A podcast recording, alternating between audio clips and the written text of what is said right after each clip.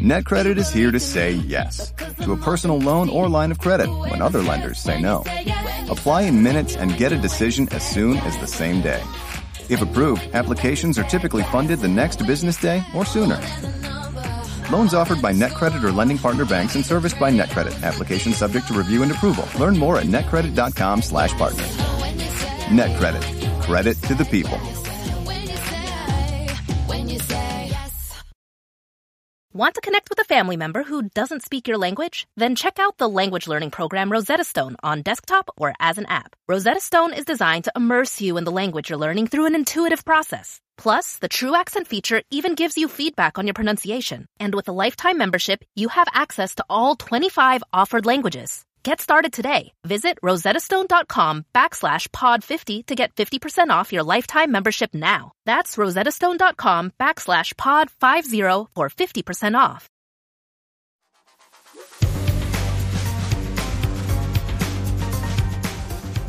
Grammar Girl here. I'm Mignon Fogarty, and you can think of me as your friendly guide to the English language. We talk about writing, history, rules, and other cool stuff.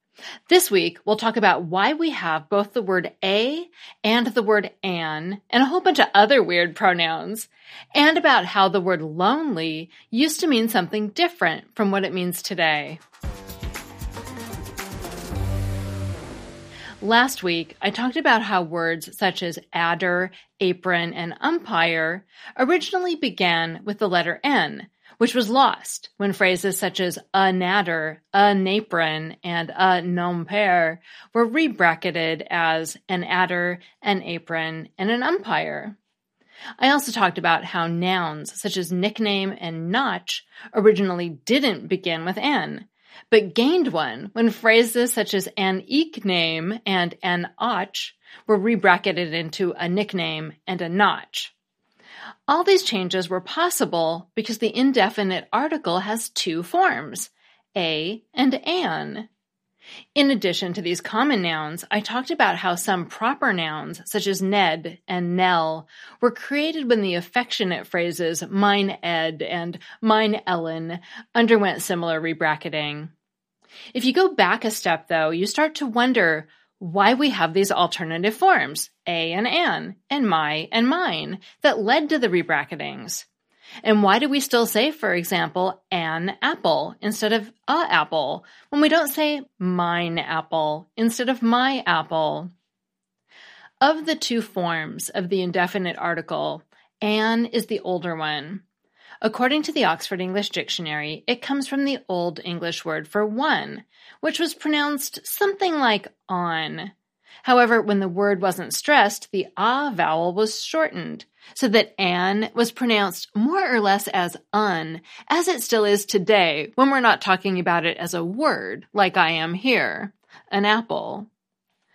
Unlike today, though, an was used before words beginning with vowels and words beginning with consonants. The form a, which is what we now use before consonant sounds, came about as a phonetic simplification. Without the N right next to a consonant at the beginning of the word, pronunciation is just easier. The Oxford English Dictionary says that the loss of N happened over the course of three centuries, starting in the 12th century. The change was so thorough that it even happened before words beginning with a vowel, for a while, speakers were saying a apple instead of an apple before things settled down into the situation of standard English today. Some people do still use a even before vowels, but these days it's regarded as non-standard. Now, just as a developed from the older form an, the forms my and thy developed from the older forms mine and thine. Mine started losing its final N before a consonant at about the same time as An did, in the 12th century. In the following century, so did thine. But for whatever reason, even though we still have the two forms, a and an, the forms mine and thine as possessive pronouns have fallen by the wayside.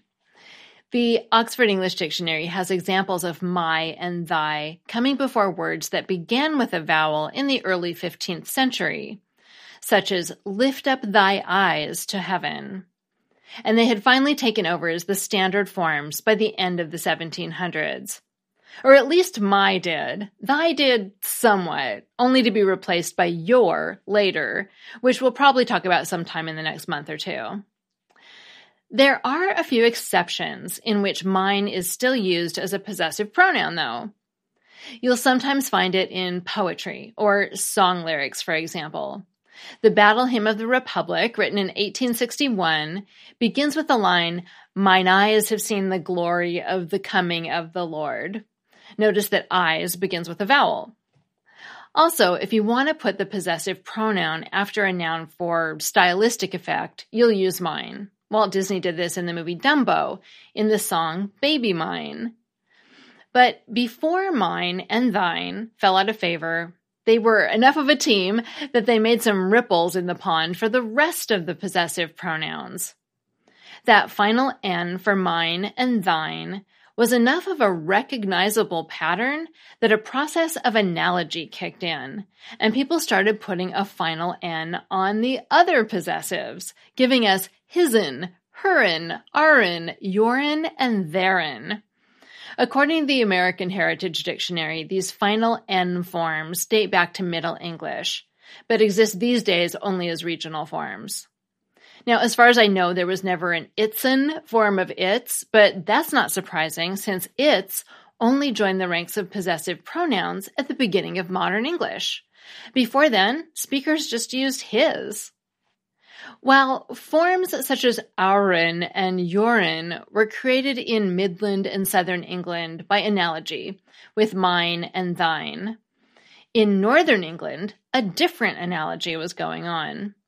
The possessive pronouns her, our, your, and their were gaining an S at the end instead of an N by analogy with the possessive form for singular nouns and proper nouns, such as squigglies.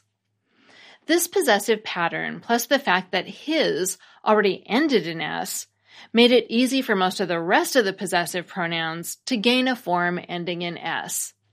These, of course, are our familiar and now standard words hers, ours, yours, and theirs. Furthermore, once thee, thou, thy, and thine fell out of use, mine was the only remaining possessive pronoun ending in N. Mine, yours, his, hers, its, ours, theirs. One of these things is not like the other. With such an obvious exception, it was almost inevitable that the forces of analogy would complete the job and add S to mine to produce mines. The Oxford English Dictionary has this form in Scottish English from the 17th century and in Irish English and Caribbean English from the 20th century. The American Heritage Dictionary notes that mines is also associated with African American vernacular English. Actually, I'm curious why mines didn't become standard, along with all the other S ending possessive pronouns. But that's language for you. Even now, the system of possessive pronouns is a little unpredictable. That segment was written by Neal Whitman, an independent writer and consultant specializing in language and grammar, and a member of the Reynoldsburg, Ohio School Board. You can search for him by name on Facebook or find him on his blog at literalminded.wordpress.com. Want to connect with a family member who doesn't speak your language? Then check out the language learning program Rosetta Stone on desktop or as an app. Rosetta Stone is designed to immerse you in the language you're learning through an intuitive process. Plus, the True Accent feature even gives you feedback on your pronunciation. And with a lifetime membership, you have access to all 25 offered languages. Get started today. Visit rosettastone.com backslash pod 50 to get 50% off your lifetime membership now. That's rosettastone.com backslash pod 50 for 50% off. Hey there. If you are a curious person who loves to learn, there's another podcast I think you'll really enjoy. Freakonomics Radio is hosted by best-selling author Stephen Dubner and drives into the hidden side of business, economics, and so much more. He interviews CEOs, historians, and Nobel laureates to explore all kinds of topics, like why using swear words is more important than you think, and the psychology behind why projects are always late. New episodes of Freakonomics Radio are available every week wherever you get your podcasts. Hey, it's Mignon. If you want to do more to hone your communication skills, then check out Think Fast, Talk Smart, produced by the Stanford Graduate School of Business and hosted by my friend and Stanford lecturer, Matt Abrahams.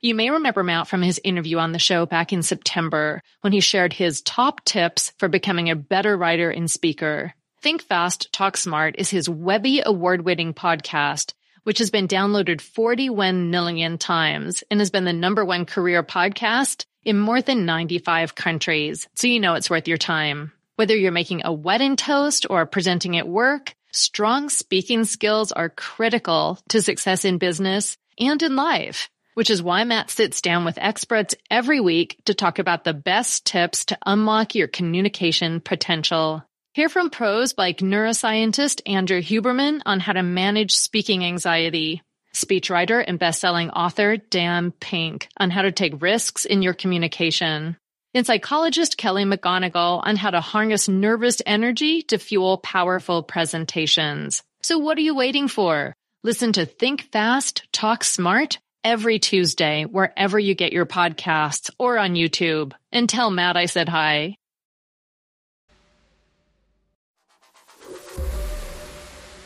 This next segment is by Amelia Worsley, an assistant professor of English at Amherst College. Former U.S. Surgeon General Vivek Murthy says the most common pathology he saw during his years of service, quote, was not heart disease or diabetes. It was loneliness, unquote. Chronic loneliness, some say, is like, quote, smoking 15 cigarettes a day. It kills more people than obesity, unquote. Because loneliness is now considered a public health issue and even an epidemic, people are exploring its causes and trying to find solutions. Well, writing a book on the history of how poets wrote about loneliness in the Romantic period, I discovered that loneliness is a relatively new concept and once had an easy cure. However, as the concept's meaning has transformed, finding solutions has become harder. Returning to the origins of the word and understanding how its meaning has changed through time gives us a new way to think about modern loneliness and the ways in which we might address it. Although loneliness may seem like a timeless, universal experience, it seems to have originated in the late 16th century when it signaled the danger created by being too far from other people. In early modern Britain, to stray too far from society was to surrender the protections it provided. Distant forests and mountains inspired fear, and a lonely space was a place in which you might meet someone who could do you harm with no one else around to help. In order to frighten their congregations out of sin, sermon writers asked people to imagine themselves in loneliness, places like hell, the grave, or the desert. Yet, well into the 17th century, the words loneliness and lonely rarely appeared in writing. In 1674, the naturalist John Ray compiled a glossary of infrequently used words, and he included loneliness in his list, defining it as a term used to describe places and people, quote, far from neighbors, unquote. John Milton's 1667 epic poem, Paradise Lost, features one of the first lonely characters in all of British literature, Satan. On his journey to the Garden of Eden to tempt Eve, Satan is said to tread, quote, lonely steps, unquote, out of hell, but Milton isn't writing about Satan's feelings. Instead, he's emphasizing that he's crossing into the ultimate wilderness, a space between hell and Eden where no angel has previously ventured. Satan describes his loneliness in terms of vulnerability. From them I go, this uncouth errand sole, and one for all, myself exposed with lonely steps to tread the unfounded deep. Even if we now enjoy the wilderness as a place of adventure and pleasure, the fear of loneliness persists. The problem has simply moved into our cities. Many are trying to solve it by bringing people physically closer to their neighbors. Studies point to a spike in the number of people who live alone and the breakdown of family and community structures. Former British Prime Minister Theresa May set her sights on combating loneliness and appointed a Minister of Loneliness to do just that in January of 2018. There's even a philanthropy called the Campaign to End Loneliness. But the drive to cure loneliness oversimplifies its modern meaning. In the 17th century, when loneliness was usually relegated to the space outside the city, Solving it was easy, it merely required a return to society. However, loneliness has since moved inward and has become much harder to cure. Because it's taken up residence inside our minds, even the minds of people living in bustling cities, it can't always be solved by company. Modern loneliness isn't just about being physically removed from other people. Instead, it's an emotional state of feeling apart from others without necessarily being so. Someone surrounded by people or even accompanied by friends or a lover can complain of feelings of loneliness. The wilderness is now inside of us. The lack of an obvious cure to loneliness is part of the reason why it's considered to be so dangerous today. The abstraction is frightening. Counterintuitively, however, the secret to dealing with modern loneliness might lie not in trying to make it disappear, but in finding ways to dwell within its abstractions, talk through its contradictions, and seek out others who feel the same way. While it's certainly important to pay attention to the structures that have led people, especially elderly, disabled, and other vulnerable people, to be physically isolated and therefore unwell, finding ways to destigmatize loneliness is also crucial. Acknowledging that loneliness is a profoundly human and sometimes uncurable experience, rather than a mere pathology, might allow people, especially lonely people, to find commonality. In order to look at the epidemic of loneliness as more than just an epidemic of isolation, it's important to consider why the spaces of different people's minds might feel like wildernesses in the first place. Everyone experiences loneliness differently, and many find it difficult to describe. As the novelist Joseph Conrad wrote, quote, Who knows what true loneliness is? Not the conventional word, but the naked terror.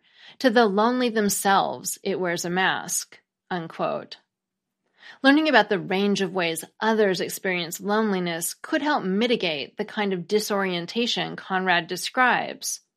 Reading literature can also make the mind feel like less of a wilderness. The books we read need not themselves be about loneliness, though there are lots of examples of these from Frankenstein to Invisible Man.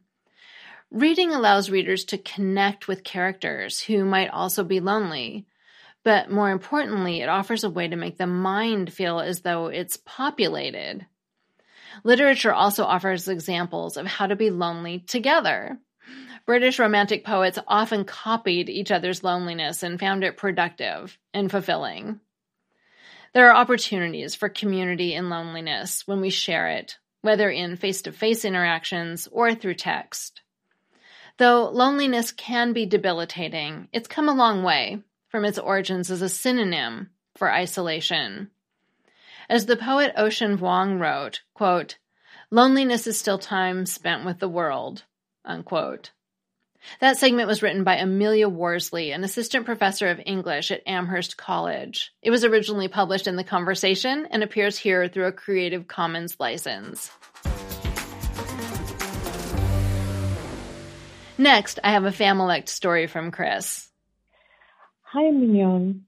Um, my name is Chris Bacon, and I have a Familect story. And this is an expression that my grandmother would say, and then um, and then my father would say it, and me and my sisters now say it. And the phrase is in reference to um, when you've had a really good meal and you're full. And my grandmother would say, "My sufficiency has been suffoncified." And I've tried looking this up, and I I, I can't even find the word sophonthified anywhere.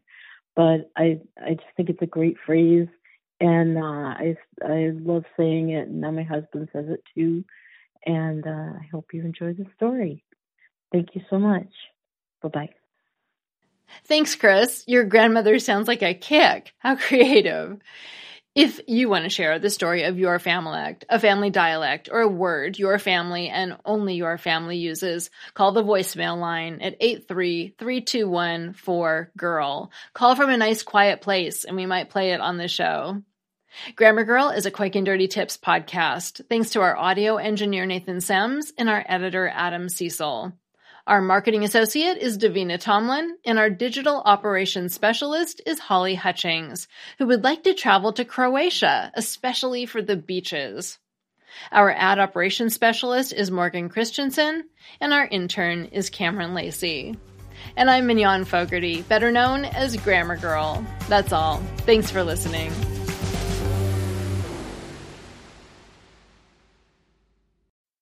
Hey, it's Mignon. If you want to do more to hone your communication skills, then check out Think Fast, Talk Smart, produced by the Stanford Graduate School of Business and hosted by my friend and Stanford lecturer, Matt Abrahams. You may remember Matt from his interview on the show back in September when he shared his top tips for becoming a better writer and speaker. Think Fast, Talk Smart is his Webby award winning podcast which has been downloaded 41 million times and has been the number one career podcast in more than 95 countries. So you know it's worth your time. Whether you're making a wedding toast or presenting at work, strong speaking skills are critical to success in business and in life, which is why Matt sits down with experts every week to talk about the best tips to unlock your communication potential. Hear from pros like neuroscientist Andrew Huberman on how to manage speaking anxiety, speechwriter and best-selling author Dan Pink on how to take risks in your communication, and psychologist Kelly McGonigal on how to harness nervous energy to fuel powerful presentations. So what are you waiting for? Listen to Think Fast, Talk Smart every Tuesday wherever you get your podcasts or on YouTube. And tell Matt I said hi.